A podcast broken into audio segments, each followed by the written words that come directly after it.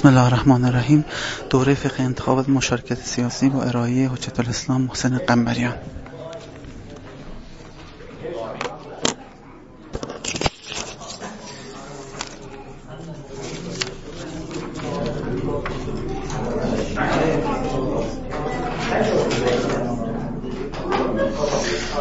اعوذ بالله من الشیطان الرجیم بسم الله الرحمن الرحیم و بهی نستعین اللهم کن الحجت ابن حسن صلواتک علیه و علی آبائه فی حال الساعه و فی کل ساعه ولیا و حافظا و بارکا و ناصرا و دلیلا و عینا حتی تسکنه ارسل طلبا و تمتعهم فیه طویلا انشاءالله گفت و شنودمون مورد رضایت امام زمان سلام الله علیه واقع بشه به ساعت نورانیشون تقدیم بکنید. صلوات بر محمد و آل محمد.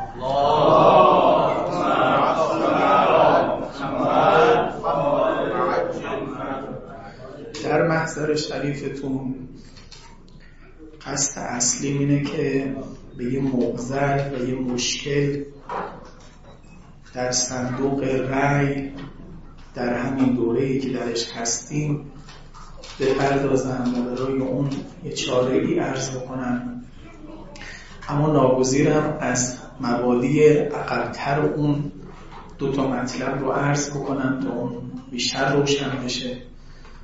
و یه وقتی رو هم در محضر عزیزانم برای پاسخ به سوالات.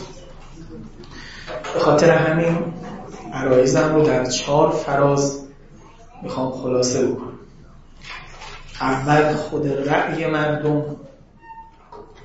دوم صندوق رأی برای کشف از رأی مردم. ای از کجا آمد؟ سوم معزل کاهش مشارکت پای صندوق رأی در عین حال که جامعه سیاسی تر میشه. بدیل های دیگر خیلی رایج میشه. صندوق رأی کاهش میاد کمپین ها و نمی‌دونم فرض کنید فوروارد کردن یه دونه ترانه ممکنه سی میلیون چه میلیون بازدید بخوره اما همون تعداد پای صندوق رأی نمیاد این موزله رو با هم حرف بزنیم و چهارم هم چاره این موزل چیه. از اون مبدع اعلا حتما بحث زیاد شنیدید. من هم مفصل جاهای دیگه ارائه کردم و الان باید خلاصه بگم. درباره رأی و رأی مردم و ارزش رأی مردم که جوهری مردم سالاری دینی است بنده یک جای وسطی رو می‌خوام نشون بدم که اونجا رو حتما لطف کنید دوستانی که فقه سیاسی می‌خوام کار کنن اونجا رو ببینن. بعد دو تا لبه داره این جایی که میگم. یکی لبه عقبترش در مبانی استدلالی فقه ما یکی هم لبه امتدادهاش تا الان که هستن. و اون مشروع مذاکرات قانون اساسی. ببینید سروران برای اولین بار در اسلام و در تشیع این همه مجتهد کنار هم نشستن و یک رساله اجتماعی نوشتن. اصلا سابقه نداشت بعض از اونهایی که در اون مجلس حاضر بودن همون موقع در مزام مرجعیت بودن. بعضیاشون هم یه انقریبی بعدش جز مراجع شدن ارزش علمی و فقاهتی این سند اجتماعی کمتر از رساله های عملیه ای که توی مسائل فردی می نویسن نیست. به تعبیر مرحوم نائینی در تنبیه الامه قانون اساسی که به امضاء مجتهدین رسیده باشه به مسابقه رساله عملیه در اجتماعیات مثلی که رساله عملیه در فردیات تازه او به اجتماع مجتهدین این خودشون نوشتن اصلا. بالای 90 درصد حاضرین 80 خورده درصد حاضرین با مجتهد بودن که اونجا بود. در اونجا این آدرسی که میگم رو ملاحظه کنید. چون سریع می‌خوام بگذارم اون مقداری که برای پرسش و پاسخ عزیزانم میمانه اگر ابهامی بود عرض می‌کنم.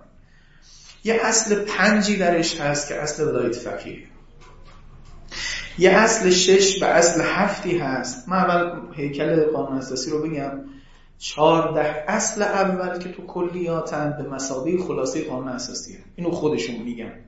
خلاصه قانون اساسی همون چهارده اصل اوله که بعدا اصول بعدی تفصیل همین کلیاته. این هم خودشون میگن. حتی بعضا تناظر ریاضیش هم لحاظ شد. یعنی مثلا فرض کنید اصل ششم اصل هفتم اصل هفتم بعدا فصل هفتم براش اختصاص پیدا کرده 56 57 دوباره این دعوا تکرار شد. سرتون رو درد نیارم مراجعه بکنید وقت به قانون اساسی. در اصل سه قانون اساسی یک بار حرف از تعیین سرنوشت می‌زنیم. بند هشت از اصل سه. بعد اصل پنجم مربوط به ولایت فقیه. بعد دوباره ششم وارد بحث حاکمیت ملی و اینها میشیم. بحث هفتم درباره شوراهاست. در, در اصل ششم میگیم همه چیز بارای مردم این قوای چنگانه بارای مردم تحت امر مثلا ولایت فقیه. تو اصل هفته هم از طریق شوراها. که اینا فرقشون با هم چیه؟ مفصل توضیح. حالا بنده خودم یکی دو ارائه مفصل کردم. الان مجالش نیست. بعد آمده در اصل 56 و 57 یه دعوایی شکل این دعوا رو الان شما در بدنه سیاسی راستش با تقلیل و تنزیل میشنوید. اونجا دعوا خیلی علمی تره. اصل 56 و اصل 57 تعارض بین حاکمیت ملی و حاکمیت ولایت فقیه. از طرفی تو اصل 56 میگیم که خدای متعال حاکم مطلقه و این حق رو به مردم سپرده. تعیین سرنوشت رو گذاشته با اونها حاکمیت ملی. اصل 57 که ادامه اصل پنجمه که خود اصل ولایت فقیه میگه که حاکمیت مطلقه فقیه و قوای سگانه زین نظر ولی فقیه. اگه ملاحظه بکنید اونجا هم روحانی هم آدم های روحانی و هم آدم های روشن فکر و خودشرواری به این تعارض اشاره می‌کنن تو مذاکرات. خدا رحمت کنه مرحوم هاشمی نژاد شما اونجایی که از معترضین. میگه تحت جو انگار دارید می‌نویسید شما که گفتید حاکمیت ولایت فقیه دوباره اینجا میگید حاکمیت مردم. کدوم یکیش آخرش؟ از ملی مذهبی ها هم میگن. حالا رجوع بکنید به مذاکرات قانون اساسی. اینجا مجبور میشن یه توضیحی بدن که خیلی مهمه. شهید بهشتی رحمت الله علیه که هر کسی مذاکرات رو بخونه می‌بینه معمار قانون اساسی بهشتی. نائب رئیسه ولی عمده جلسات رو او اداره می‌کنه به خصوص جلسات سخت و اصول مهم. اصل ولایت فقیه هم که اصلا تو پیشنویس نبود. یعنی در پیشنویس قانون اساسی اصلا چیزی به نام اصل ولایت فقیه نبود.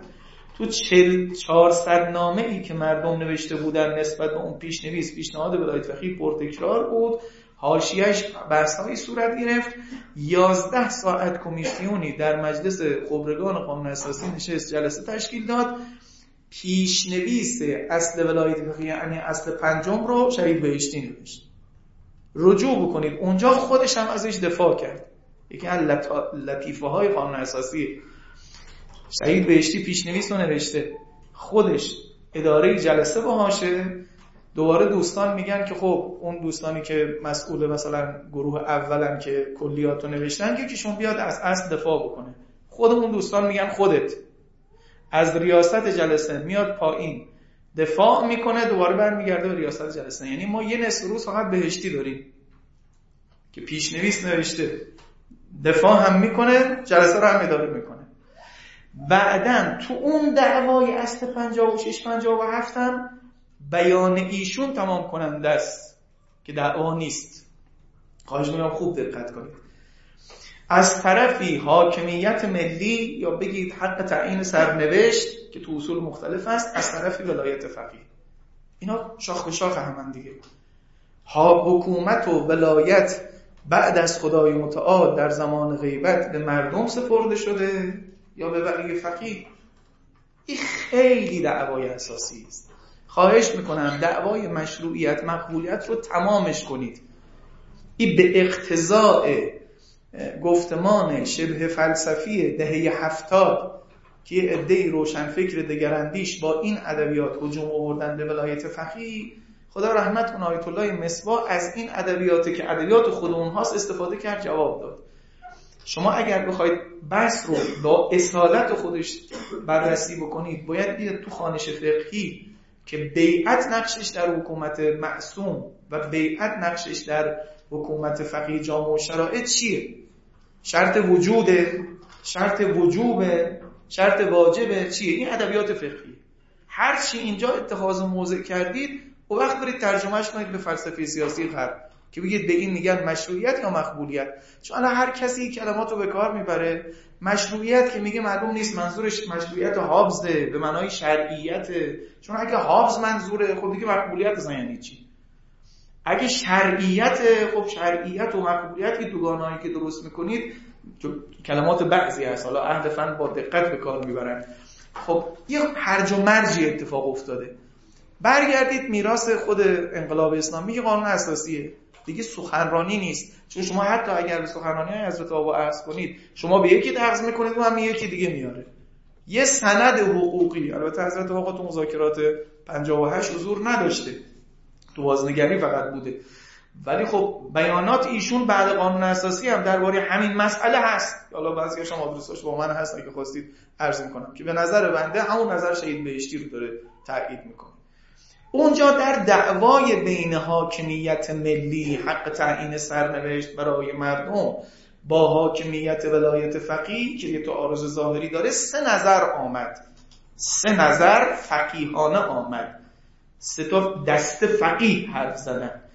یکی کسانی که قائل به امور حسبیه بودن یعنی ولایت فقیه رو فقط در حد امور حسبیه قبول داشتن که با تفاوت هایی که تو خودشون دارن اونجا سخنگوش آیت الله مرتضی حائری بود. پسر آیت الله مؤسس. با مهدی حائری برادرش اشتباهش نگیرید که بعدا نظریه وکالت فقیه رو ساخت. نه ایشون آقا مرتضی. استاد مقام معظم رهبری. آه؟ ایشون اون مهدی. ولی آقا مرتضی فقیه تر از مهدی. و استاد مقام معظم رهبری هستن. یکی از کسایی که اجازه اجتهادم ازش نقل میشه برای رهبر معظم همین آقا مرتضی است خب ایشون نظریه اسپر رو متن مذاکرات رو می‌تونید رجوع بکنید. صفحه 500 خورده مذاکرات میشه. ایشون میگه در مسائل حسبیه به تعبیر فقهیش تصرفات و حکمیه ولایت دارد. در بقیه حوزه های عمومی از طرف مردم وکالت دارد. یعنی جمع می‌کنه بین حاکمیت مردم و حاکمیت فقیه. در چارچوبه احکام ولایت فقیه مثال های خودشه. اما اگر خواست یه خیابانی بکشه تو خونه مردم توی مال مردم تصرفی بکنه خب الناس مسلطون الان امواله بخواد اینجا تصرف کنه اینجا وکالت از مردم داره. به نظر خودشون حل کردن. خب این نظر حداقلی بود توی مشروع مذاکره. نظریه دوم نظریه است که امروزه بهشون میگن انتصابی ها کسایی که قائل به نسب ولایتن. که سخنگوشون اونجا آیت الله عظمای صبحانی رحمت الله علیه بود. پس قضا امروز هم خطبه های دوم آیت الله علیه بود. دقیقا همون قرائت رو فرمودن. دقیقا همون قرائت حتی با همون کلمات. اینها جمع بین این دو اصل رو به لحاظ فنی می‌خوام بهش توجه کنید. اینطور قرار دادن. نظریه حسبیه در عرض هم جمع کرد گفت تا اینجاش ولایت فقیه از اینجا به بعدش ولایت مردم. حکومت مردم فقیه از طرف اونها وکیل. اینها نه در طول گرفتن. اما کیو زیل چی قرار دادن؟ حاکمیت ملی رو زیل ولایت فقیه قرار دادن. گفتن حکومت در عصر غیبت مال ولی فقیه حاکمیت ملی که تو اصول اومده یا مثل این عبارت ها طریق اعمال ولایت فقیه. یا از طریق مستقیم که رفراندومه یا از طریق غیر مستقیم که انتخاب قواست پس اصل ولایت مردم و رأی مردم و اعمال نظر مردم و نمی‌دونم حاکمیت ملی حرفا طریقی زیل ولایت فقیه. روش اعمالشه بهشتی چطوری گفت؟ بهشتی گفت که ما قبلا تو اصل پنج هم گفتیم این حرف رو ما در اصل پنج گفتیم که فقیهی حاکم است که اکثریت مردم او رو به رهبری بشناسند. چون می‌دونید قبل از پیشنویس اینجور بود. یا اکثریت مردم او رو بشناسند یا رجوع می شود به شورای رهبری. اصل اول این بود تو اصل پنجم قبل از بازنگری. شهید بهشتی گفت خب ما از اول گفتیم که فقیهی به اصطلاح حاکم است بین همه فقها که اکثریت مردم او رو به ولایت قبول کنن و بشناسن. پس الان جمعش رو چیکار کرد؟ حاکمیت ملی و حق تعیین سرنوشت رو بالای ولایت فقیه قرار داد. یعنی گفت ولایت فقیه نمی‌تونه حق تعیین سرنوشت رو برداره به تعبیری. لازمش اینه که این نکته است که بین حق اساسی و قانون اساسی فرقه. ممکنه کسی قائل بشه ولایت فقیه می‌تونه قانون اساسی رو در اصولش مثلا نخست وزیری باشد یا نباشد مثلا چیز بکنه. تصرف توش کنه. اما حق اساسی رو نمی‌تونه برداره. حق اساسی مثل حق تعیین سرنوشت. این دیگه قابل برداشتن با ولایت نیست. ولایت از اونجا به بعد شروع میشه. بعدی که حق تعیین سرنوشت اعمال شد و یک فقیهی مورد اقبال مردم واقع شد و وقت دیگه بقیهشون میشه مثلا عهد میفیما بین ببندن یا مثلا جورای دیگه. خلاصه اینجا اینجور جمع کرد. این راه جمع بود شهید بهشتی که حالا لازم شد جملات آقا رو هم می‌تونم بخونم که آقا هم همین نظر رو قائله که دست آخر به یک نحوه انتخابی. اجازه مطالب هم پشت سر هم منعقد بشه یادداشت کنید. بعد همش رو چون میترسم نرسیم به جایی که باید. این حرف اولا که پس رأی مردم در اسلام ارزش جدی دارد. تعیین سرنوشت یک حق اساسی است. به تعبیر دیگه که عین کلمه است که آقا به کار برده ما حکومت به زور در اسلام نداریم. حکومت به زور در اسلام نداریم. اینجور نیست که همه چی تمام شده باشه فقط اعمالش با مردم باشه. که بگیم اگه اعمال نکردن خب مثل بقیه وظایفی است که اعمال نمی‌کنن. یه خورده ترکه و یه خورده شلاق هم اشکال نداره تا اعمال کنن. آه؟ حجاب واجب شده گردن اینها. حالا اعمالش نکردن یه تعذیری لازم شد. و تعذیرشون می‌کنیم تا انجام بدن. این آیا از اون قسمه که بگیم تمام شده ولایت تمام شده رفته اگر مردم برش نداشتن اعمالش در اعمالش خلل کردن مثلا فرض بکنید چلاقشون می‌زنیم وادارشون می‌کنیم وادار کردن حکومت به زور سرکوب. این این نکته های اساسی اینجاست. اینو اجمالا بپذیرید. حالا اگر چون ارائه من مستقلا اینجا نیست مجبورم برای اون بحثه اینو اشاره کنم. الا پیشنهاد اول خودم همین بحثه بود. بعدا گفتم دوستان بحث های کاربردی تر و عینی تر میدان می‌خوام رفتم سر اون موضوع. اینجا رو اگه سوالی بود بعدا در خدمتتونم. حالا آقا رأی مردم باشه نظر مردم باشه. صندوق رأی از کجا در اومد؟ انتخابات از کجا در اومد؟ خوب دقت کنید پله پله بیاید. حرف دوم اینه مگه ملازمه ای هست بین نظر مردم موافقت مردم با صندوق رأی؟ خب حکومت امیرالمومنین هم با رضایت مردم بوده. اصلا من بذارید به شما همینجا یه تبلیغاتی بگم. جزء مرتکزه متشرعه معاصر معصوم ارتکاز شیعی بوده که حکومت بدون رضایت نمی رجوع بکنید به استیزاه مسلم ابن عقیل در دارو اماره ابن زیاد.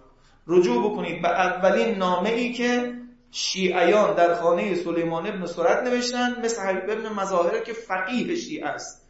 امضا کرده. نه هنوز بعدم که دیگرانم آمدن. عثمانی ها و خوارجی ها هم نامه نوشتن. نه اون جایی که یک کلمه ای رو پرتکرار میگن که دلیل بدی معاویه و خاندان معاویه و اموی ها که ما داریم الان از تو دعوت می‌کنیم بیای یک کلمه است. تأمرتم بها به غیر رزن منها. امارت می‌کنن بر مردم بدونی که رضایت مردم رو داشته باشن. مثل جزو مرتکزه شیعه بوده که حکومت بدون رضایت نامشروعه. خب؟ حالا بدون رضایتی قبلا یه بیعتی می‌کردن یه عده‌ای بیعت می‌کردن. صندوق که تو همه شهرها نمیچرخوندن. صندوق از کجا آمد؟ آه؟ این نقطه دوم که اینم معلوم کنیم. انتخابات کجا آمد؟ همینجا دوباره دو طیف میشیم یه تعدادی میگن بله مردم بله. ولی خب یه مردمی. مردم به شکل نکرش. مردم و ما. آه؟ یه مردم به اجمالی. یه شرط وجودی. ولی تک تک مردم اونم بهایی هاش یهودی هاش نصرانی هاش بیان رأی بدن. باز رجوع بکنید به قانون اساسی. ببخشید سری حرف می‌زنن اینجا جای لاپوشانی نیست. همه مجتهدینی که حرف زدن هم نظرشون برای خودشون محترمه و مجتهد بودن. ما مهم اینه که خانش درست قانون اساسی کدوم یکیشه. همونجا رجوع بکنید. فرمایشات آیت الله وحید خراسانی رو درباره انتخابات ریاست جمهوری. اشکالش اینه. که مردم غیر مسلمان بیایند رأی بدهند رئیس جمهور اسلام معلوم کنن ای تو کت خیلی ها نمیره. کی یعنی چی که همه؟ از یه آدمی که الان هر رپر تشخیص نمیده یه رأی داره تا مرجع تقلیدش. خب قبلا هم رضایت مردم بود اما اما علی هل و عقل مینشستن بزرگانی مینشستن تصمیم می‌گرفتن. اونا هم یه جوری نماینده مردم بودن. نماینده افکار عمومی بودن. لکن اینی که همه رو داریم رأی میدیم و رأی می‌گیریم و نمی‌دونم فرض بکنید با سینما و با نمی‌دونم فرض بکنید تلویزیون و به تعبیر غربی ها تل دموکراسی ها این رأی ها منحرف بشه به سمت های دیگه. این چه کاری است که داریم می‌کنیم؟ آقا امام کرد. امام تحت تاثیر این فضای جهانی اینو گفت. این متن اسلام نیست. این یه عده مقابلش حضرت آقاست که عین شیر ژیان ایستاده 1395 حرم حضرت امام. اگر صندوق رأی و رجوع به آراء عمومی دقیقا این کلمات رو به کار برده. این را هرگز امام بزرگوار از غربی ها یاد نگرفت. اگر صندوق رأی و رجوع به آراء عمومی جزء متن اسلام نبود این مرد سریح و قاطع هرگز گیر بارش نمی‌رفت این هم یک نظر.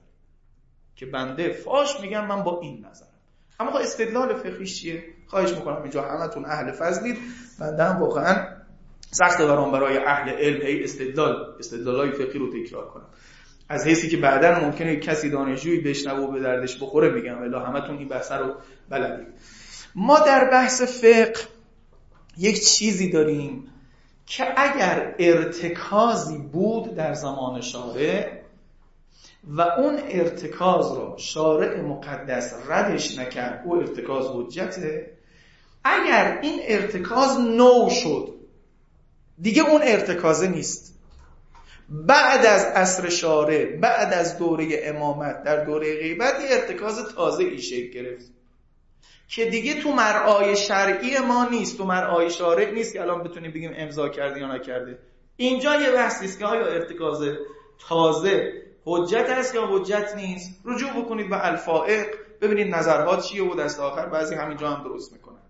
اما خب خیلی هم میگن نه اگر فقط امضا عدم و رد جاییست که ارتکازه باشه. اگه ارتکازه ارتکاز نوپدیدی است من نمی‌تونم گردن اشاره بگذارم. اینجا رو بذارید اصطلاح بکنیم. این توسعه در ارتکازه ارتکاز توسعه پیدا کرده. یه مثالی تو فقه داره که الان محل چالشه. مالکیت معنوی. میگن مالکیت معنوی نزد ما یک ارتکازه. اما این ارتکازه آیا نظام زمان شارع بوده؟ آیا کتاب هایی که می نوشتن و روش استنساخ می شد ارتکاز مالکیت معنوی توش فهمیده می شده که محل بحثه. بعضی ها قائلن که یک ارتکاز تازه است. آه؟ مثل آیت الله حائری. حضرت کاظم حائری میگه این ارتکاز تازه است. این ارتکاز زمان شارع نبوده. رجوع بکنید. فقه العقود جلد اول حق الابتکار. آدرس میدم که هر کجا رو الان نمی‌رسم بعدا بتونید رجوع بکنید. این توسعه در ارتکاز اما یه چیز دیگه هم هست. ارتکاز همان ارتکاز اول باشد مصادیقش نو شود. ارتکاز تازه‌ای پدید نیامده. بلکه یک مستاق تازه‌ای برای همون ارتکاز سابق پیدا شده. مثل چی؟ پس قضا مثالشون همون بیعت. میگن بیعت عدم حکومت به زور که حتما ما هم طرف ماجراییم ما مردم هم طرف ماجراییم و به زور نمیشه به تحکم نمیشه رضایت ما هم شرطه.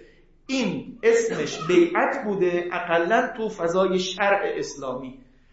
دیروز مستاقش به اهل هل و عقد بود. چون نمی‌شد دو ماه سه ماه کشور رو تعطیل کنی صندوق به چرخونی آه؟ اهل هل و عقد نماینده اون مردم تلقی می‌شدن. انگار کش می‌کردن از نظر عامه. بگذاریم که مثل امیرالمؤمنین ما باهاش 35 هجری بیعتی شد که نمایندگان همه ایالت های اسلام درش بودن اصلا. فقط اهل مدینه هم نبودن. ولو خودش در مقام احتجاج با طلحه و زبیر میگه همون هایی که با خلیفه اول و دوم بیعت کردن با من بیعت کردن. ولی تو جاهای دیگه اضافهش هم میگه. میگه اصلا دیگران هم آمدن. چون نمایندگان بسره که کل منطقه اسلام ایرانی که فتح شده بود تو اون موقع زیل بسره بودن. فارس و کرمان و آشیه خلیج و فارس اینا همه پایتختش بسره بود. کوفه همه عراق مثل هم همه مقدار آفریقا که به اصطلاح فتح شده بود. حجاز هم که خود مدینه ای ها بودن. پس نماینده چهار ایالت مهم بودن به جز شامی ها خب شامی ها مشکل داشتن. نیامدن این از این هست پس مصداق اون ارتکاز عوض شده که دیروز بیعت یه عده خاص به نمایندگی بود. اینو از قضا حضرت آقا بیان کرده که در گذشته که نمی‌شد شهرها رو تعطیل بکنن صندوق رأی بچرخونن. یه طریق دیگر را برای انکشاف رضایت عمومی گذاشته بودن که این روش بود. در زمانه ما که این چیز معیاز یک روز رو تعطیل می‌کنیم همه مردم میان خودشون مستقیم رأی میدن. پس صندوق رأی ارتکاز تازه نیست. بلکه مصداقی نو و امروزین برای همان ارتکاز سابق است که رضایت و بیعت اسمش بود. اینو از کجا حالا گردن رهبران انقلاب بگذاریم؟ دیماه 66 استفتاح از امام بزرگوار درباره ولایت فقیه. آیت الله مشکینی و دیگران استفتاء شرعی می‌کنن. دیگه سخنرانی های پاریس نیست که بگی در مقام احتجاج با غربی ها بوده یا با نمی‌دونم مطبوعات غربی حرف زد و امثال اینا. درباره ولایت فقیه سوال می‌کنن. میفرماد ولایت در جمیع صور دارد لاکن تولی و حکومت حکومت و تولی مسلمین بستگی دارد به آراء اکثریت مردم که در قانون اساسی بیان شده است و در صدر اسلام از آن تعبیر به بیعت می‌شد.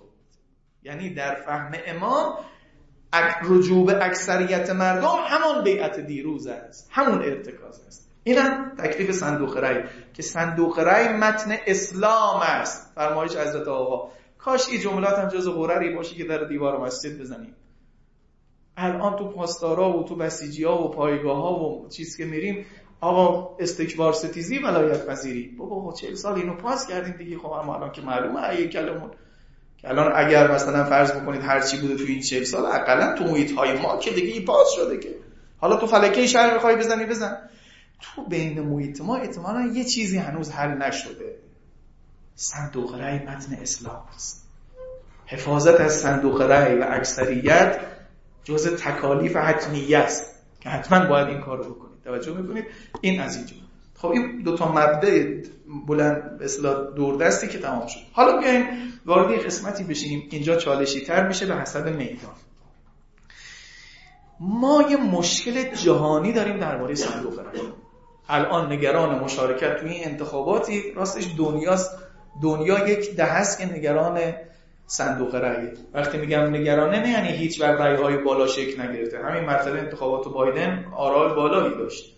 یا مثلا فرض بکنید یه دوره هایی ولی خب یه دوره تا 40 درصد و اینها هم میره توی اروپا. خوب دقت کنید این مقدمه ای که میگم. چون آمار می‌خوام بگم از دنیای غرب و این یه بدیه جهانی است یه دلیلی داره و باید براش چاره ای کرد. امور بیشتر سیاسی شدن. اما مشارکت های رسمی سیاسی کاهش پیدا کرده. مشارکت های رسمی سیاسی مثل چی؟ مثل عضویت در احزاب. اون لنگه دنیا از طریق حزب مشارکت مردم رو جذب می‌کنن مشارکت ها کم شده. آمار می‌خونم الان براتون. مشارکت های رسمی مثل پای صندوق. در خیلی از ادوار توی همین اروپا و آمریکا پای صندوق کم شرکت می‌کنن. توجه می‌کنید؟ اینا مشارکت های رسمی. امور چرا میگی سیاسی شده؟ چون تقریبا مردم درباره همه این مسائل اظهار نظر سیاسی می‌کنن یا مسئله ها رو به سمت مسائل سیاسی می‌برن. هم بلاگرها و ستاره های اینستاگرام و شاخهای اینستاگرام و اینها اثر گذارن هم کمپین هایی که شکل می‌گیره. یه بار کمپین محیط زیسته یه بار کمپین طوفان هم کجاست کاتریناست کجاست همش هم سویه سیاسی داره. که شما چیکار دارید می‌کنید؟ شما خراب کردید شما فلان کردید. کمپین های چند میلیونی یه باره میاد ترند میشه. همین مردم نمیان پای صندوق رای بدن. این یه مشکل جدی است. تو دنیا که مقاله یه تعدادی مثلا متخصصینی که تو پوپولیسم کار می‌کنن مثل جاگر این اصلا یه کاوشی تو این زمینه کرده مقاله علمی هم نوشته که یه بلیه دنیاست دنیای جدیده. بذار این چند تا آمار رو نگاه کنید. حزب دموکرات مسیحی فلمش در 1990 130 هزار عضو داشته. الان 43 هزار عضو داره. سوسیال دموکرات های سوسیالیست های بلژیک از 90 هزار به 10 هزار کاهش پیدا کردن تو احزاب. حزب سوسیال دموکرات آلمان 1986 یک میلیون عضو داشته. در 2019 به 400 هزار تا تخلیل پیدا کرده. حزب کارگر دانمارک توی همین سالها از 100 هزار تا به 41 هزار تا تا 2001 2021 تخلیل پیدا کرده. و بشمارید خیلی های دیگه. و جالبه که اینها وقتی از یه حزب در آمدن تو حزب رقیب نرفتن. کلا این جور مشارکت رو دیگه زدن زیرش. چرا؟ چرا؟ دو تا عامل اساسی دوستان داره. یکی دنیای دیجیتال یکی هم اتفاقی که تو اقتصاد این دور افتاده. دنیای دیجیتال و مجازی امکان تجمعات فوری استارتاپی رو فراهم کرده. با هزینه کمتر و فرصت بیشتر. یعنی سریع می‌تونی عضو یک کمپینی بشی یه فشاری رو تو محیط سیاسی درست بکنی بعدش هم یه دکمه زدی رفتی عضو شدی یه دکمه می‌زنی میای بیرون. هیچ کار خاصی هم نداره توجه می‌کنید؟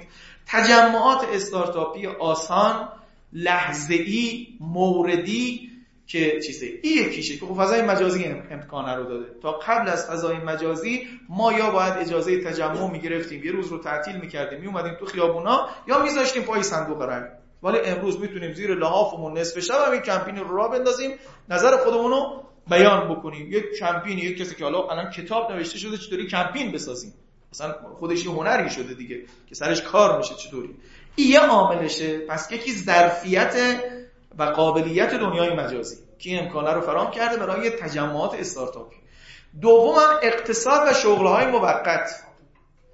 به میزانی که آمده این وارد به خصوص دارم دنیای غرب رو میگم به میزانی که وارد دنیای, دنیای نولیبرالیسم شدیم یعنی به طور خاص از دوری تاچر در انگلستان و ریگان در آمریکا. بازار پیشروی کرده دولت عقبگرد کرده شغلها بیشتر بازاری شده اقتصاد اقتصاد موقت شده برای خیلی ها. کار دائمی معنای خودش رو داره از دست میده. دیگه کسی سی سال کارگر جایی نیست. سه ماهه داره قرارداد میبنده. اصلا شغلش هم داره جابجا جا می‌کنه. فضای مجازی هم دوباره توش ضرب کنید. هم شغل در مجازی هم شغل مجازی. مثل اینی که در سفر میگید. شغل هست سفر یا شغلش در سفر. دو چیز چیزن یک راننده است که شغلش سفره یکی هم شغلش تو سفره. حالا تو مجازی بگی شغلش در مجازیه یعنی رستوران داره. ولی از طریق استارتاپ های مجازی داره فروش می‌کنه. یه وقت مثلا شغلش مجازیه بلاگره. اینها همه ضرب کنید. شغل ها هم موقت شدن و زودی به زود تغییر پذیر. دقت دقت دقت. حواسا اینجا. وقتی شغل ناپایداره سازمان رسمی مثل اتحادی های کارگری معنا نداره. اتحادی های کارگری به عنوان یه مشارکت رسمی وقتی معنا داره که پایدار باشه. کسی که سه ماه سر کاریه بعد دوباره یا کارفرما عوضش می‌کنه یا خودش شغل بهتری پیدا می‌کنه میره نمیره عضو بشه توی یه انجمنی که اگه سی سال خواستیم اونجا باشی حقوقت رو از این طریق باید پیگیری کنی. توجه می‌کنی؟ دوباره چرا تو انتخاب ها نمیان؟ حواسه اینجا هست یا نه؟ میگه آقا چیزی دست دولت نیست که من بیام انتخاب کنم. وقتی همه چیز سپرده شده به بازار من با پیمونکارم طرفم من با رئیس جمهور طرف نیستم. ببینید به میزان چقدر ما سینه می‌زنیم. آقا یه جایی نباید بازار بشه.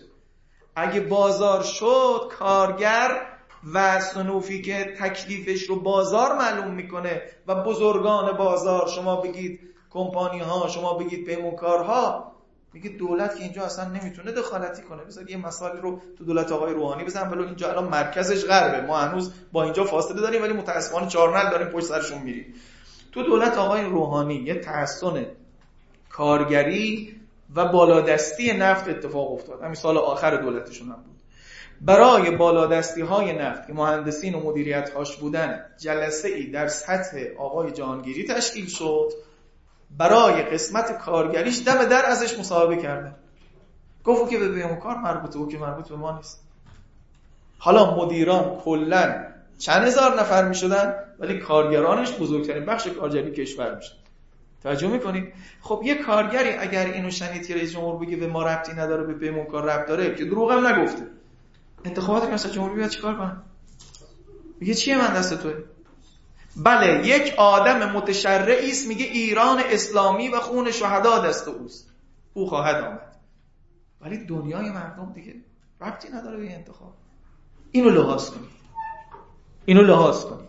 پس یکی خود امکانات فضای مجازی که تجمعات استارتاپی رو ممکن کرده و تجمعات لحظه ای دوم به لحاظ اقتصادی این نااطمینانی در شغلها و شغلهای موقت به اصطلاح نهادهای رسمی مشارکت مثل اتحادیه ها مثل انجمنهای اسلامی به اصطلاح سنفی و امثال اینها رو خیلی معنای جدی براش نگذاشته به خاطر همین به اصطلاح عرض کردم یه ترانه این میاد همین کسی که اخیرا هم دوباره میگن آقا 40 میلیون آدم دیده. خب 40 میلیون آدم تو 88 فقط اومدن پای صندوق رای. بعدش دیگه نیومدن. 40 میلیونی ما نداشتیم دیگه بعد 88 40 میلیون بیان الان این مرتبه رای بدن؟ نه. چون کاری نداره که؟ همینقدر که بری و بشنوی دو دقیقه است و حالا لایکش می‌کنی یا نمی‌کنی او الان توی مشارکتی کردی. یه مشارکت مجازی کردی. طرف مقابلم اینو می‌خونه. که آقا یه ترانه اعتراضی اینقدر آدم دیدنش. ولی همین میزانه تو رأی اعتراضی سیاسی هم نمیاد. اینجا رو دقت کنید تو ارزش یابیش متفکران عالم سیاست توی همون اروپا از این وضع نگرانن. خوب دقت کنید چرا نگرانن؟ اونا که دیگه بحث های جمهوری اسلامی رو ندارن که بگن اگه مشارکت پایین آمد دشمنمون چه استفاده این می‌کنه و ولو اطراف ما همه سلطنت دارن. از انتخابات نیست توش. صندوق رأی ندیدن تو الان. مثل عربستان و مثل بحرین و مثل جاهای دیگه. لکه اینا سر ما حساسن. اونا که مشکلات ما رو که ندارن. مشکلشون چیه با این؟ با این بلیه‌ای که گفتن با این معضل رأی. که امر سیاسی دارد پیشروی می‌کند. به وسیله کمپین ها و چیزهای دیگه ولی مشارکت های رسمی سیاسی مثل پای صندوق مثل اتحادیه دانه فرض کنید کارگری مثل نمی‌دونم احزاب مثل اینها دارن کاهش پیدا می‌کنن. متفکران سیاست در اروپا میگن این یه خطره. چرا؟ میگه چون اون تعبیراتشون خیلی متفاوته. یکی میگه که اندام بی سر تجمعی شکل می‌گیره ولی سری نداره که. خراش میده حکومت رو یه فشاری میاره ولی نتیجه نمی‌گیره الزام شما ببینید آقا کمپین ها تو ایران همیشه نتیجه میده اونجا هم همیشه نتیجه نمیده کی می‌تونه نتیجه بخش باشه؟ وقتی که به شکل یک قدرت رسمی مشارکت رسمی رسمی که میگم نه یعنی حاکمیتی ها. ولی دو نهاد مدنی. این باشه و بتونه مطالبه خودش رو جلو ببره و به نتیجه برسونه. مثل جنبشی که رهبر دارد با جنبش بی سر. تو خیابون هم هست هر دوتا. ولی خوی سری نداره. هر کسی اومد سوارش میشه ای ایوریش می‌کنه او اوریش می‌کنه دست آخرم جمع میشه. با جنبشی که یه رهبری داره مثل امام بزرگوار و قشنگ اونو هدایت می‌کنه نقطه زن می‌بره تا اونجایی که باید. یه قدرت مردم وقتی به شکل کمپینی باشه داره هدر میره. اثر لازم رو نمی‌کنه. فشار میاره زخمی می‌کنه. حتی ناامیدی تو جامعه می‌دونه چون این بار این مسئله نقد شده. اون مسئله دیگه یه بار دیگه یه بار آدم می‌بینه من توی یک ماه اخیر 5 6 کمپین از محیط زیست تا مسائل اوکراینی تا مسائل اشرافیت تا مسائل چی داشتم دیدم نسبت به حکومت و دولت منفی شده اما هیچ کدوم هم اثر نکرده. که به نتیجه رسیده باشه. به خاطر همین اینها میگن که نخبگان جامعه باید جامعه رو قانع کنن که به اصطلاح به اون حاکمیت به اون روش های رسمی مشارکت هم به اصطلاح بپیوندن. نکته پایانی که چهارم و در واقع درمان اینه اینه که بنده می‌خوام بگم که به نظر بنده که البته تو جملات اونها هم بعضیش نسبتا اشاره هست ولی صورتبندیش از بنده است اینجور میگم باید صندوق رأی را سخنگو کرد. یعنی در واقع کمپین ها و تجمعات مجازی و اون مشکلی که عرض کردم و ضرب در مشارکت رسمی سیاسی کرد. به جایی که این دوگانگی بینش بمانه. صندوق را یه بازتولیدی باید کرد که اون جور مشارکت ها هم توش معنا پیدا کنه. خواهش می‌کنم. اینجا چون حرف بنده خودم میشه و ممکنه سو برداشت بشه خوب دقتش کنید تا دیگه تمام کنم. سخنگو بشه خود صندوق. الان صندوق سخنگو دارد. خودش سخنگو نیست. درسته؟ الان نیامده ها را برانداز می‌خواند آمده ها را هم نظام بروکراتیک می‌خواند. هر هم دلش خواست می‌خونه. برانداز میگه اینایی که نیومدن جمهوری اسلامی رو نخواستن. در حالی که الزاما اینجور نیست. ممکنه کسی فقط اعتراض داشته. ممکنه کسی فقط انتقاد داشته. از او بر هر هم آمده به معنای تایید همه رویه ها نیست. خودتون جز او رای دهنده حالا من آدرس میدم چون همش می‌خوام علمی باتون حرف بزنم. اخیرا مرکز پیمایش متا وابسته به مرکز رشد دانشگاه امام صادق دیماه 1402 یه پیمایشی انجام داده سر رفتار رایدهی جامعه ایرانی. از کسانی که رای دهنده فعالن یعنی همه انتخابات ها شرکت می‌کنن نتایجش خیلی جالبه. مثلا 26 درصد به اصطلاح رای به اصطلاح مکشفه ها رای دهنده فعالن. رای دهنده فعالن. همه انتخابات ها رو رای میدن. اونا رو بدونیم. به عنوان مبلغ. دو همین رای دهنده های فعال وقتی ازشون سوال میشه آیا رأی شما یعنی همه رویه ها رو درست می‌دونید؟ میگن نه. من نظام رو درست می‌دونم. نه اینکه هرچی اتفاق افتاده درست بدونم. توجه می‌کنید؟ در حالی که ممکنه نظام بروکراتیک یا بعضی روزنامه و سرمقاله نویس ها و حافظان وضع موجود اونجور معناش کنه. خب این یعنی دو تا سخنگو. یه سخنگوی بیرون مرز یه سخنگوی درون مرز. ممکنه اینجور باشه. ولی وسطش خونده نمیشه. اینجا رو خوب دقت کنید. باز به حسب پیمایشی که دو سال قبلش انجام داده همین مرکز. جامعه بلوک بندی شده جامعه ایرانی. به پنج بلوک. چون کار تبلیغی هم می‌خواید برای انتخابات انجام بدید اینجا رو از حیث تبلیغی هم بهش گوش بدید. بلوک اول بلوک طرفداران راسخ طرفداران راسخ یعنی 190 سیاست ها رو قبول دارن. همینجا هم تو آمارها هست که مثلا در مسئله فساد یه خورده این میشکنه. یه جامعه راسخ میشکنه. یه تعدادی مثلا گلمندن از فساد. ولو طرفدار راسخن. طرفدار راسخ یعنی حضرت آقا رو خیلی قبول داره. نظام خیلی قبول داره. عمده سیاست ها و حرکت کلیش رو قبول داره. در سیاست خارجی قبول داره. در اداره کشور قبول داره. ولی مثلا دو تا مسئله اینجا دوباره تو بین اینها هم یه شکافی درست می‌کنه. یکی مسئله فیلترینگه یکی هم مسئله فساده که درکشون از فساد اینجا یه خورده تذبذب درست می‌کنه. خب اینا سی درصد هم که هسته سختی هستن. سی درصد طرفدار راسخ. جالبه اینا 85 درصد رای دهنده فعال. یعنی شما این جامعه رو باز آخرش یه درصدی مثلا 9 درصدش هست که بعضی وقتا رای نمیدن. همین هم باید چاره ای کرد که الان هم می‌بینید پیرامونتون. کسایی که طرفدار نظام هستن ولی یه باره مثلا توی انتخاباتی می‌خوان بگن ما نمی‌خوایم یه بار رای بدیم. این خودش درصدی است. این طرفداران راسخ بعدش بلوک چون پنج بلوک می‌خوام بگم دیگه الان کم رنگ میشه. بعدش طرفداران منتقدن. طرفدارن اما نقدم دارن. یعنی مثلا اینها نظرشون درباره ولایت فقیه و شخص حضرت آقا منفی نیست. ولی عملکردهای جمهوری اسلامی رو ازش قبول ندارن بیشتر از قبلی ها قبلی ها نوعا قبول داشتن. اینجا نه. مثلا میگه آقا توی انتقام سخت بد بد آقا مثلا منتقدین رو خیلی هاشون تو بچه حزب الله و انقلابی ها می‌شناسن. من ماجرای انتقام سخت رو قبول نداشتم. این انتقام سخت نبود که ما گرفتیم. در ماجرای کرونا قبول نداشتم برخورد در ماجرای مدرسه های آموزشی قبول ندارم. در مدرسه هیچ جور سیاست رو قبول ندارم. آقا رو آقا رو میپرستم. طرفداره ولی منتقده. منتقده. رویه های داخلی خارجی رو تایید نمی‌کنه. اینا 28 درصد. 28 درصد.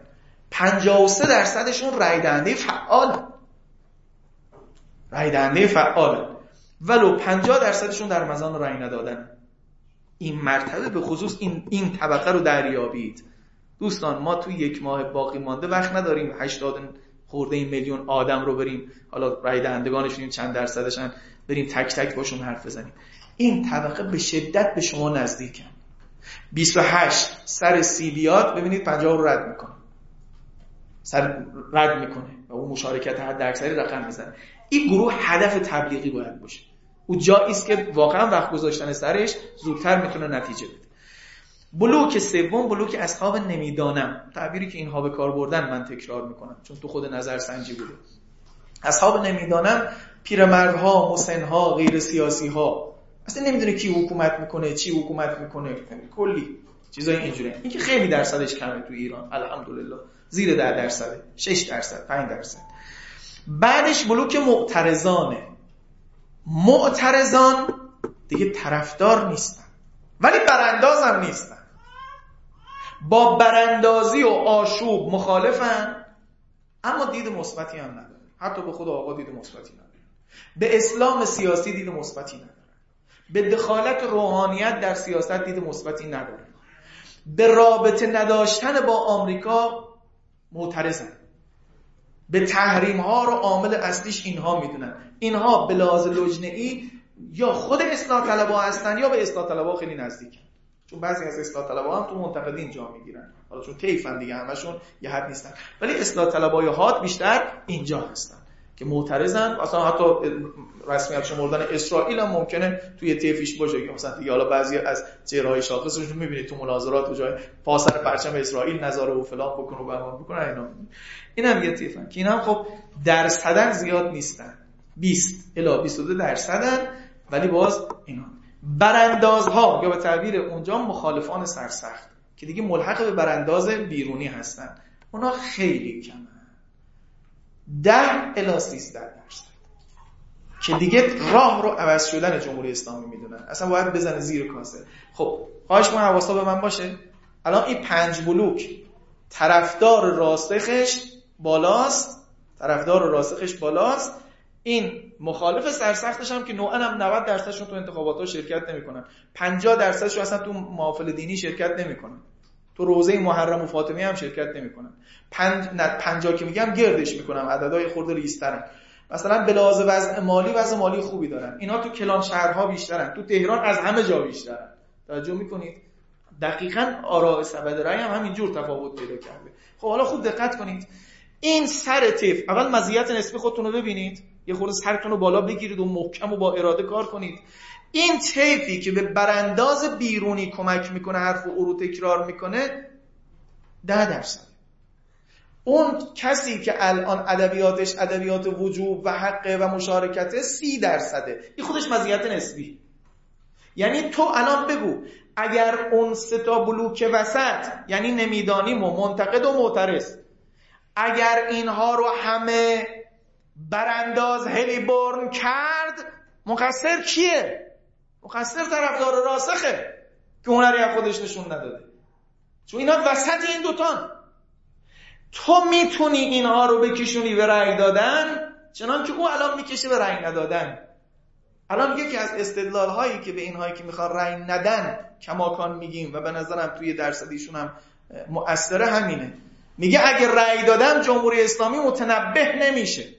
دوباره همین رویه رو تکرار می‌کنه چون من به رویه ها انتقاد دارم.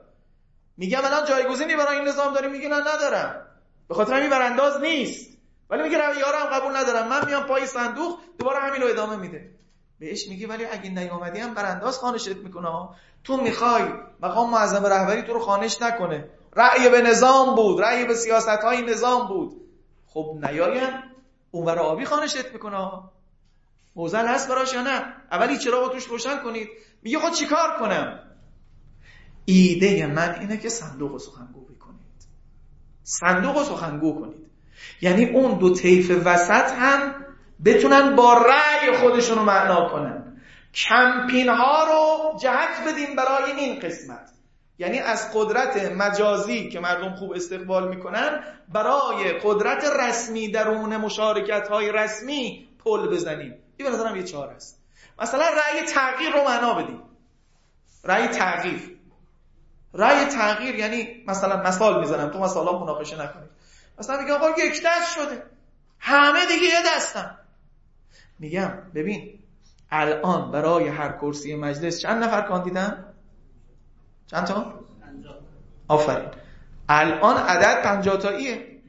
میای خودت یا یه کسی یه تسهیلگرانی تو جامعه این پنجاتا رو از هم باز نشانن برای تغییر معرفی کنن بگم ببین من نمیگم یک دست هست یا نیست. تو میگی یک دسته.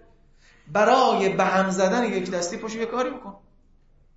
چون می‌خوای یک دستی رو بگیری. انتظار معجزه نمیگی یا به طرفدار راسته حرف نمی‌زنی. طرفدار راسخ میگی ما نزدیک قله ایم یا رأی بده که این مرتبه اونو کاهشش نده. اون آدم مؤمن رو نمی‌خواد تقلیلش بدی. ولی اینی که الان دو بشکه وقتی میگی ما نزدیک قله هستیم تازه فیوزش می بیشتر میپره. که حالا نگاه کن تو رو وضع ما رو میگه نزدیک قله هستی. میگه تو تو فتنه دوچار فتنه مجازی هستی که قله رو نمی‌بینی. مثلا هی بیشتر عصبی میشه. الان هم یه ما من بیشتر فرصت یه ما هم نیست دیگه. بیشتر فرصت ندارم. چیکارش کنم؟ میگم خب رأی تغییر رو معنا بکن. نمی‌خوای این آقا رئیس مجلس بشه خب الان رقیبی داره تو سرنه همین الان تو لیست ها رقیب داره. شما رو به رقیبش رأی بده رأی اونو بکش بالا تا اون بشه رئیس. نمی‌خوای این فراکسیون دوباره اکثریت بشه؟ بذارید یه مسئله عینی تر بزنیم. حتی تو قانون ها اینو حضرت آقا هم فرمود. گفت گروه های سیاسی در مسائل سیاسی اقتصادی و فرهنگی بیایند با هم رقابت کنند. خواهش کنم سوال کنید. یعنی چی؟ فرهنگی. این مسائل عینی می‌خوام بزنم. ما برای مسئله کشف حجاب توی کشورمون مجبوریم قانون بگذاریم. یا قانونمون رو نو بکنیم. درسته؟ اینم قرص بگید حتی تو مکشفه ها حتی تو اونایی که بی هجابن آمارها میگه همونها هم میگه یه کاری باید بشه. اما آیا لایحه وحی منزله؟ حتما همین لایحه نوشته میشه؟ اگه یه گروه سیاسی دیگه باشن ممکن نیست یه لایحه بهتری بنویسن. اقلا به نظر اونها اصل وجوب سر جای خودشه. عدم مغایرت با قانون اسلام و به اصطلاح قانون اساسی سر جاشه. ولی مواد لایحه که آقا مثلا قبلش هم یه قانون داشتید. اون اسلام بوده این هم الان اسلامه. چون عدم مغایرتش با اسلام سنجیده میشه. عدم مغایرت راه برای تکسر لایه ها باز کرده.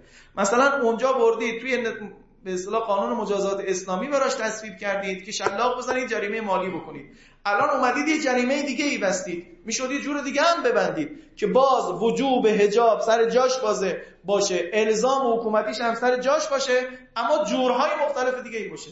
اینها رو میشه سر میز کشید. اینها رأی تغییرن. توی اقتصاد ده ها نمونه میشه مثال زد. توی سیاست ده ها نمونه میشه مثال زد. البته باید آدمش هم توی عرصه باشه که بخواد بره این کارا رو بکنه. این رأی تغییره. پس میشه رأی تغییر معنا کرد که آقا یه گروه هایی تحصیلگری بکنن بگن آقا رأی تغییر. تو چرا یه باره می‌خوای به رأی ندهنده ها اونهایی که رأی نمیدن ملحق بشی و به اصطلاح برانداز تو رو خانشش کنه؟ تو که برانداز نیستی او در درصد برانداز تو رو مال خودشون حساب کنن؟ توجه می‌کنید؟ این رأی تغییره. حتی به نظرم در وضعیت بدترش رأی اعتراض داره رأی اعتراض هم معنا داره. ببین رأی اعتراض رو برای اون دو طبقه معنا نمی کنیم و برای این بلوکه. یه لحظه تصورش من تمام کنم. یه بلوکی هست توی خانواده های شما. الان همین آدمایی که میگم تو خانواده های ما هستن. منتقد و معترض. دوربر خودمون. ما وقتی باش حرف می‌زنیم دیگه داریم به شب انتخابات می‌رسیم. او سخت و سخت میگه من رأی نمیدم. وقتی میگه من رأی نمیدم تو می‌تونی اون رو رأی ندادنش براندازی خانش میشه رأی دادنش ولو به رأی سفید رأی به نظام تلقی میشه. می‌تونی اینجا رأی اعتراض معنا کنی. ببین رأی اعتراض رو تو بوخ نمی کنی ها که بقیه هم عوض بکنن. برای این آدمی که اگه این رأی رو نده میره چی میده؟ رأی نمیده اصلا به نفع براندازه. یعنی سخنگو کردن خود صندوق. مخصوصا وقتی که بدنه اجتماعی داشته باشه که صحاب این رأی بشه. ببخشید من گفتم تمام می‌کنم. یه جمله رو هم بگم و تمام کنم. ما الان توی این فضا می‌تونیم بعضی از آموزه ها رو تبلیغ بکنیم که این طبقات وسط رو پای صندوق میاره خواهش می‌کنم این دقت کنیم یه قسمتیش وظیفه مبلغانه یه قسمتیش رو کسایی که تو صحنه کاندید هستن می‌تونن بگن من و شما همینجوری نمی‌تونیم چک بکشیم. چون دوباره حوالی بی خود دادنه. دوتاشو دقت کنید بگم. برای ما مبلغان یه پاشنه آشیل هست. سر این فضا نرید یا کسی الان نره که چیزی است که رأی رو میسوزونه خراب می‌کنه. اون حرف زدن از فساد هاست. بعضی فکر می‌کنن الان افشاگری بیشتری بشه نسبت به فسادها مردم مایلتر میشن. نه. آمار نشون میده ریزش رأی میاره. ناامیدی رو بیشتر می‌کنه. برعکس مقابله با فسادا. یه وقتی تو همین یک ماه باقی مانده قوه قضاییه یه حال خوبی میده کل پرونده های فسادی که تا الان تر شده به نتیجه نرسیده رو نتیجه رسی می‌کنه و قشنگ جوابش رو به مردم میگه و روشن میشه. این خیلی تنفس خوبی است. من ازش تعبیر می‌کنم به فناوری روح الله. یه نفخه الهی میشه. حرکت میده مردم رو. دوستان نشسته بودن شب 20 بهمن ما کاپو ببریم جامو ببریم حال مردم خوب بشه. نه حال مردم با اینا خوب میشه اگه یه اتفاقا بیفته. ولی خود افشاگری هی الان گیر بدی به این گیر بدی به اون. جداگونه هم افشاگری کار بدی نیست. ولی این توی این عرصه ناامیدی ابزاست چون آمارها میگن ادراک فساد به تجربه فساد در ایران هفت به یکی یه بار دیگه بگم. یک درصد یک آدم خودش تجربه فساد داشته هفت آدم میگن فساده.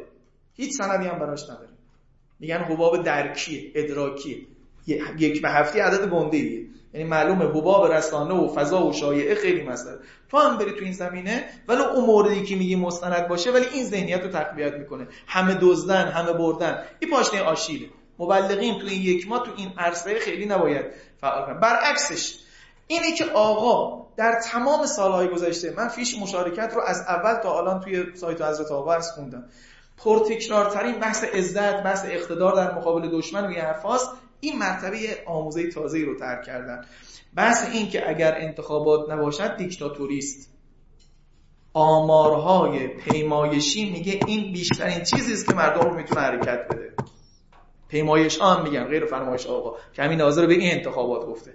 82 درصد فعالین یعنی رای دهنده های فعال با این آموزه موافقن. 73 درصد رای دهندگان غیر فعال یا به تعبیر این پیمایش غیر مزمن. یعنی کسایی که اصل انتخابات اخیر مثلا یکیشو شرکت نکردن. 1400 شرکت نکردن مثلا.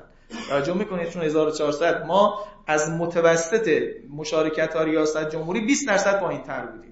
به خاطر همین انتخابات ضعیفیه. توی مقیاس خود جمهوری اسلامی. مشارکت های 60 خورده درصدی ریاست جمهوری متوسطه. بعد او وقت از متوسط ما 20 درصد توی 1400 پایین تر بودیم. خب یه تعدادی رأی ندادن که اینا رو موجب شده که ما دیگه بهشون نگیم رأی دهنده فعال که تحت هر شرایطی رأی میدن. 73 درصد اینها هم میگن اگه رأی ندیم دیکتاتوریه. دیکتاتوری یعنی رهبر دیکتاتور میشه حتما. حتی اونهایی که اصلا رأی نمیدن. حتی اونهایی که اصلا رأی نمیدن. 46 درصدشون با این آموزه موافقن. یه اقلیتی یه نخبه ثروت یه نخبه قدرت یه نخبه علمی جای مردم بشینه. اینا همه صورتهای دیکتاتوریه. و تو تاریخ سیاسی ما تر شده. یعنی وقتی تو خاطرات آقای هاشمی رفسنجانی می‌خونید که می‌گفت مثلا نشستیم ببینیم کی رئیس جمهور بشه خوبه. یعنی بعدشون نمیاد یه که توی کانون رئیس جمهور معلوم بشه. یا آقای مهاجرانی پیشنهاد می‌داد که آقای. آقای هاشمی مادام العمر بشه. اینا اینا صورت‌های دیکتاتوریه که مردم باید رأی مردم هم همیشه پسش زده. 80 درصدی های حضور مردم. این یکیشه که باید حواسمون باشه که مربوط به مردمه که گفتم حوزه فساد نه ولی تو این حوزه ها جواب میده. توی این پیمایش ها این مربوط به کاندیده هاست که شما هم اگه بتونید کمکی بدید ولی باید یه بدنه ای واقعا وعده سرخرمن ندن کسایی که بدونن ببرن. سوال شده کسایی که قطعا نمی‌تونن رأی نمیدن. اینهایی که رأی ندادنن سر رأی ندادنن ازشون سوال شده. اگر چه اتفاقی بیفته شما رأی می‌دید؟ یک تا ده. اونم معنا داره. که حالا بعضیش الان بگیم تقلب میشه برای اصطلاح بعضی کاندیداها که همینطوری شعارش کنن بدونی که واقعا برن دنبالش. ولی مثلا دومینش اولیشو نمیگم به دلایلی. دومینش اینه که مجلسی باشه که مدیران نالایق و وزیران نالایق رو استیزا من الان نمی‌خوام رأی بدم ولی اگر این باشه این رأی تغییر است قضا یعنی چه در کف میدان کاندیدهایی لجنهایی لیستهایی سری این برند و به رزومشون بیاد. چه شما مبلغان بحث رأی ندادن مسایس با دیکتاتوریست رو تبلیغ بکنید یه عده از اینهایی که رأی نمیدن میان پای صندوق. و میشه این نتیجه رو گرفت. ببخشید طول دادم. السلام علیکم و